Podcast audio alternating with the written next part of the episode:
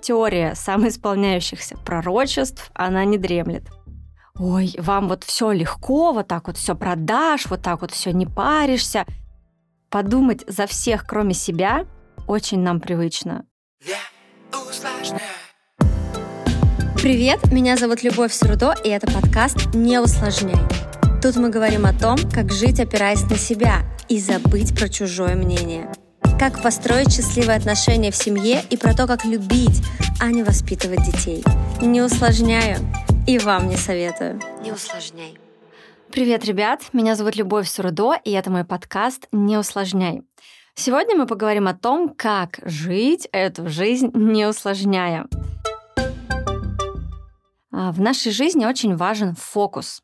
Не цирковой, конечно, фокус нашего внимания, вот куда он направлен. Потому что часто основные сложности в нашей жизни происходят именно из-за этого кривого фокуса. Вместо того, чтобы видеть цель, двигаться к своей мечте, мы фокусируемся на страхах, что у нас ничего не получится, что все будет сложно, а что о нас подумают. Вместо того, чтобы благодарить себя за наши достижения, видеть, сколько всего мы уже сделали и достигли, мы видим только то, чего мы еще не достигли, чего мы не добились, и испытываем постоянную апатию и состояние неудовлетворенности по этому поводу. Вместо того, чтобы наслаждаться материнством, наслаждаться нашими детьми прекрасными, мы вечно сравниваем их с детьми подруги, которые там таблицу умножения знают в пять лет. Да зачем нам это? Мы сами усложняем себе жизнь, ведем себя не туда, не даем себе расслабиться и получить удовольствие. Отследить свой фокус и придать ему более позитивный курс – это одно из основных моих правил.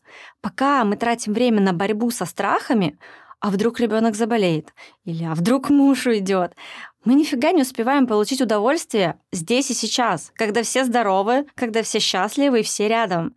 Мы тратим всю жизнь на какое-то сражение. Сражение с событиями, которые даже еще не случились. Но мы уже их придумали, испугались и начинаем сражаться. Ни для кого не секрет, что если постоянно жить в состоянии дефицита, то мы будем его качать. Мы же постоянно думаем о нем, мы постоянно испытываем это ощущение, состояние дефицита. Находясь в состоянии тревоги, мы продолжаем ее разгонять. И находясь в глубокой убежденности, что все сложно, что ничего у вас не получится, именно такие сложности с нами и происходят. В социологии есть даже такая концепция самоисполняющихся пророчеств. Знаете, когда у меня есть определенные ожидания на тему каких-то событий, то я себя к ним готовлю. Я этих результатов жду, боюсь, следовательно, я испытываю напряжение, смятение, я не могу расслабиться, я качественно, нормально свое дело сделать не могу, и, конечно же, вероятность того, что события будут развиваться именно вот так, плохо, сложно и не так, как на самом деле нам бы хотелось, повышается в разы.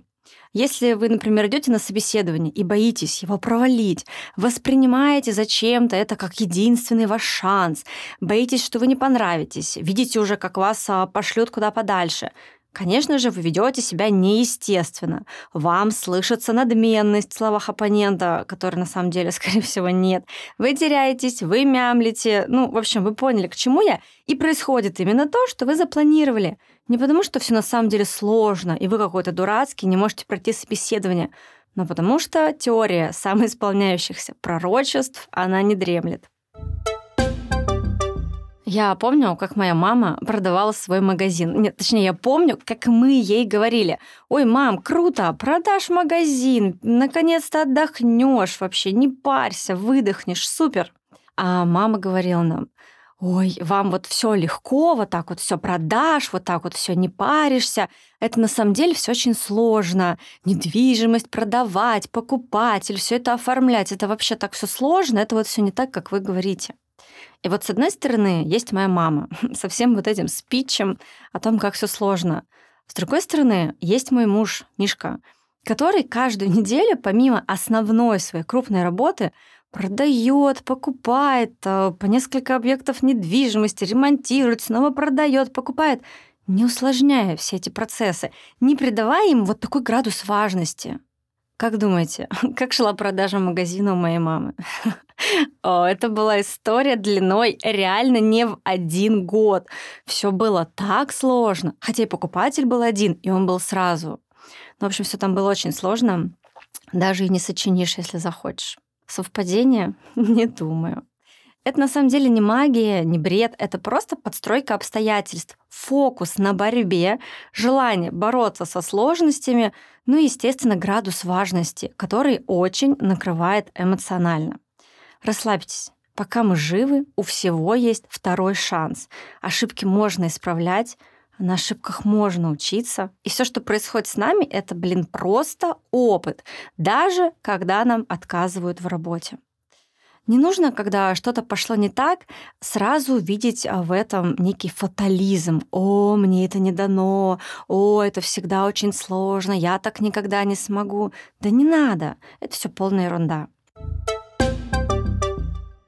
Как же выйти из этих установок? Как перестать усложнять? Для начала нужно просто понять, а куда твоя уверенность утекла. Вот где та самая ситуация, где вы свернули в сторону выученной беспомощности, что у вас ничего не получится, что все сложно, это не для меня и так далее. Просто поймите, зачем вы начали так думать или почему вам так думать удобно. Почему вам удобно оставаться в той точке, где все сложно, где ничего не происходит и не меняется. Задайте себе вопрос, а что вы потеряете, если выйдете оттуда? Если все станет легко, если все у вас будет получаться, если вы двинетесь в сторону успеха, почему вы так боитесь, что все в вашей жизни будет случаться и получаться? Почему вам так нельзя? Боитесь, что не справитесь со скоростью? Не готовы еще к этому переходу, к этой новой ступени? Часто мы не идем в развитие, потому что мы боимся, что близкие нас не догонят. А мы очень боимся одиночества, боимся потерять окружение, боимся, что друзья не поймут и останутся где-то там далеко, а я буду один, такой вот весь развивающийся, но одинокий. Боимся, что муж не разделит. Это наше стремление, да, к чему-то новому, что-то поменять. И муж нас бросит. И про эти моменты мы обязательно поговорим с вами в следующих подкастах про страх одиночества, про окружение. Просто задайте себе вопрос, чтобы понять, почему вы не двигаетесь, что вы так боитесь оставить там, в этих сложностях, там, где вам все сложно. Часто нам удобно думать, у меня ничего не получится, потому что мы просто боимся потерять стабильность. Тут нам все понятно, а там что-то непонятное. Но на этот случай есть очень много разных практик, и обязательно мы их тоже обсудим. Важно не усложнять все эти процессы. Да, любое развитие — это эмоциональные колебания. Но что ж тут сверхъестественного? Не нужно, во-первых, начинать думать за других, проживать их жизнь. Не надо решать, что подумают друзья, как они захотят, с вами, без вас, бросят, не бросят. А может быть, вы будете их мотиватором, проводником будете в новые знания. А если нет, это тоже их выбор. Но это не повод вам ничего не делать. Подумать за всех, кроме себя, очень нам привычно, но на самом деле совершенно невозможно.